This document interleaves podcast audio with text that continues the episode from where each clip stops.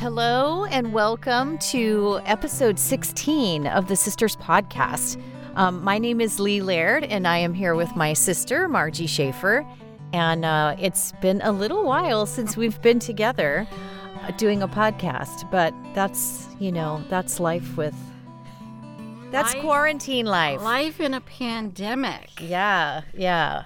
So, but you have some interesting things to share with us today. Yeah, I thought, you know, why don't we just jump right in and then we can elaborate as we share. So, uh, first of all, let me just set this up just a little bit in that for the first time in probably over 12 years, I am not currently teaching a Bible study because of the COVID restrictions.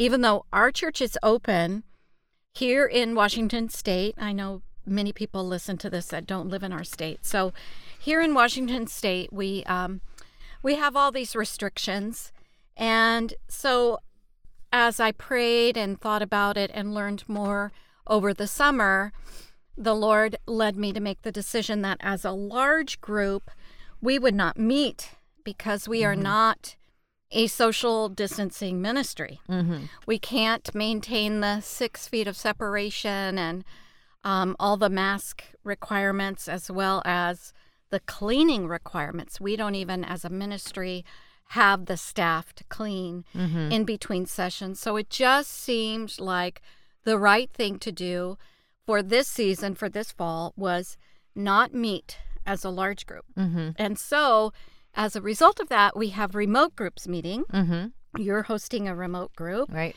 And uh, this is a wonderful thing. Over 240 women are currently doing the Bible study, which was a previously published study with uh, recorded teaching, and it's called Be Brave, which is so appropriate for what we're all walking through right now. So, uh, with that in mind, because I'm not actively teaching and preparing each week, uh, I have the opportunity for my own personal growth to read the Bible through in 90 days.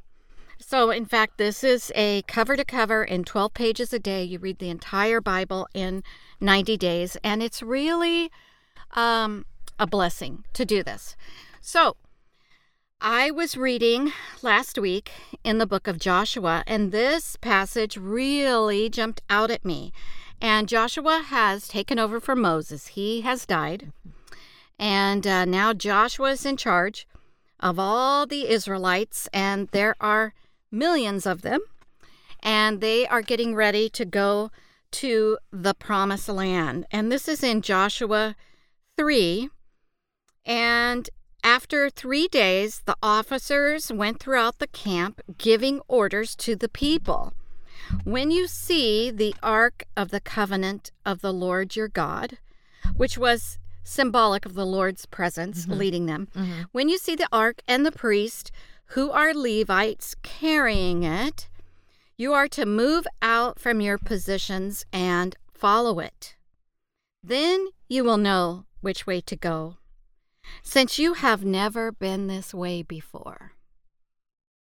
And I just keep coming back to that phrase since you have never been this way before. Make sure you don't make a move, the Lord was saying to Joshua and all of his men and his fellow leaders. Make sure you don't make a move without the presence of the Lord Mm. leading you. The Lord goes on, but keep a distance of about a thousand yards. So the Lord Came invented, up with social distancing. and it's not just six, Six feet, it's, a thousand yards. So the Lord says, "Ah." yeah, you got to see. We're seeing Yeah. through our our COVID filter. But keep a distance of about a thousand yards between you and the ark. Do not go near it. So it was holy. Yeah. And he did not want the people running around it and touching it. So Joshua told the people, and I love this consecrate yourselves for tomorrow. The Lord will do amazing things among you. Mm-hmm. Isn't that Yeah. so good? Mm-hmm. And I know I've read this passage many times before, but since you've never been this way before, that's what I wanted to talk about today because all of us, no matter what state you're living in, um, we have been experiencing ever since late February, early March this pandemic. Yeah. And we've never gone through a pandemic before. No. What are some of the things that you and your family are experiencing? Well, my boys have not been in normal school since early March. Mm. Um, I, you know, they they started to shut the school down for just a couple weeks since our school district just kind of straddles the two counties that were initially hit here in the United States. And um, initially, that was just going to be a two week kind of flatten the curve and let's kind of stare, sanitize the buildings and everything. And then in the course of that two weeks, everything got shut down. Right. So, um, so that's one thing. Um, I've never, we've never not been able to go to church. Uh, we've never not been able to go to baseball games or football games or any other kind of sporting events. You know, it just life is just life has just been on hold, and what we thought was just going to be for a little while has turned out to be several months, and uh, that's it's been a it's been a trial for everybody. Yeah, over half a year. We Mhm. are in our seventh month now. Mm-hmm. And even though businesses have opened back up and restaurants, they are with extreme restrictions. They are not at capacity. And um, life as we know it, normal life as we Mhm. know it, is not normal. We've never been this way before. Right. Right. And so I find that trying to understand what's happening and respond correctly, the Word of God speaks to us. Mm-hmm. Even though God spoke those words to Joshua thousands of Years years, ago, ago, yeah. they'd never been that way before either. They were getting Yeah. ready to go into the promised land and take Yeah. the land. And all those years they depended on Moses and his Mhm. leadership Mm-hmm. and his faith. And now he was gone. And um, so it's times like these that we're reminded that the Word of God is our very life. Mm-hmm. And the Word of God will offer us wisdom and strength and discernment for the days ahead. Well, to piggyback with that, I wanted to share this story that I keep thinking about and see if I can tie it all together with the pandemic and the shutdown, and we've never been this way before, along with this story. And this story, I read it in this book by Mark Batterson Mm-hmm. pretty familiar probably to most people listening. The the title of the work of the book is called Whisper: How to Hear the Voice of God. And Mark shares this fascinating story about that huge um, earthquake and that happened it was December 26, 2004 Hmm. and it was the third largest earthquake ever recorded by seismograph, and it occurred deep beneath the Indian Ocean.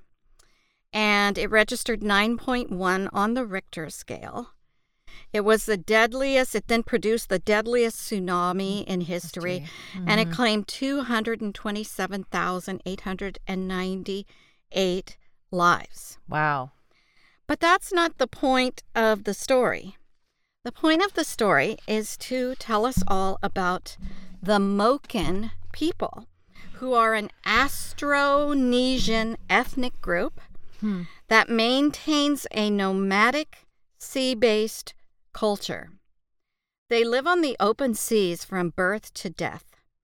Their handcrafted wooden boats, called the kabang, function as houseboats for these sea gypsies. Moken children learn to swim before they learn to walk. Wow. They can see twice as clearly underwater as landlubbers. Wow. and if there were an underwater breath holding contest, it would be no contest. But it wasn't any of these skills that saved them from the, their, the tsunami. What saved them was their intimacy with the ocean. Hmm. The Moken know its moods and messages better than any oceanographer. Wow. On the day of the earthquake, an amateur photographer from Bangkok was taking pictures of the Moken when she became concerned by what she saw. As the sea started to recede, many of the Moken were crying. They knew what was about to happen. They recognized that the birds had stopped chirping. The cicadas had gone silent.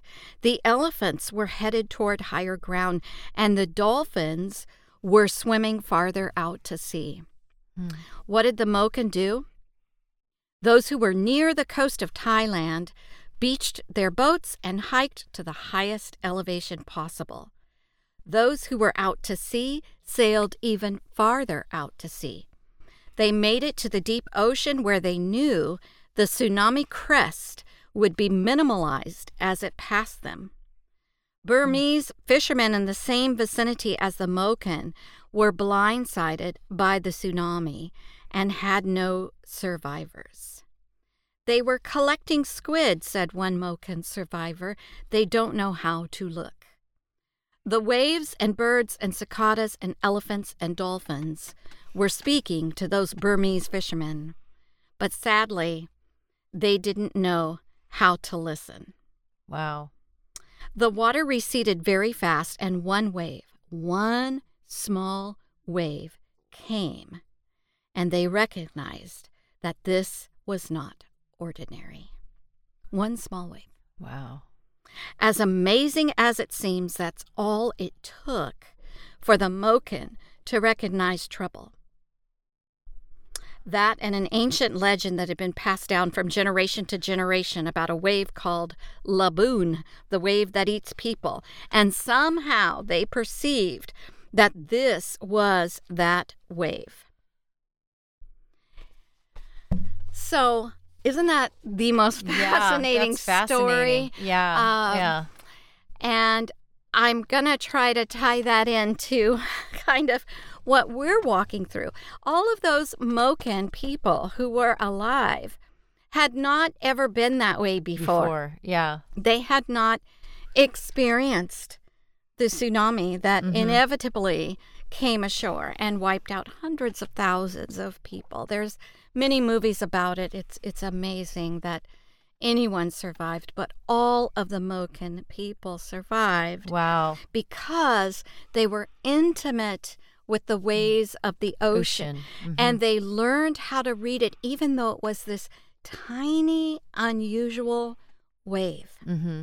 Mm-hmm. And I thought, what a lesson for all of us believers. Mm-hmm who are alive today. Mm-hmm. We've never lived through a pandemic. Right. And we're so sad and disappointed about this nationwide shutdown that many of us are still feeling the effects. I know right. you and your husband are working from home and your boys are out of school and there's no mm-hmm. sports. And uh, I mean, it just goes on and on and on. And you know, we've personally witnessed many people losing their livelihoods. Mm-hmm. It, it's been a heartbreaking time.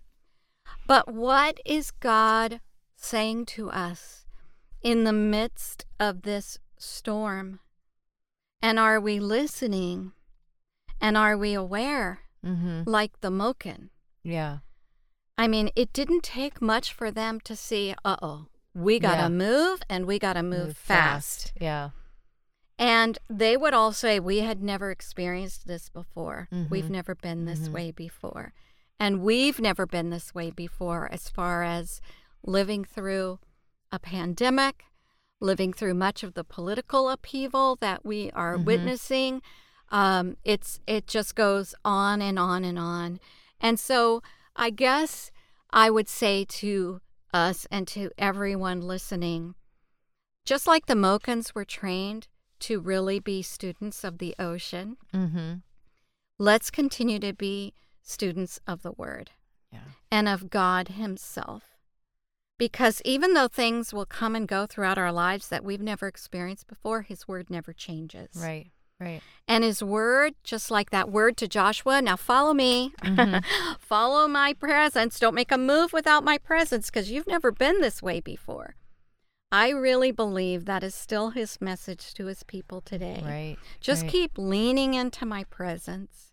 Don't make a move without me. You've never been this way before, but I'm going to be with you and I'm going to do amazing things in your midst. Wow. Just like it was amazing that he saved all the Moken people, not one passed away Wow. in the midst of that tsunami. Mm-hmm. God's promise to his people is that he will do amazing things as we honor his presence and honor his name and be students of his word. That is a good word. Thanks for joining us on the Sisters Podcast, and join us again next time when we will have another good word to share. See you next time. Bye.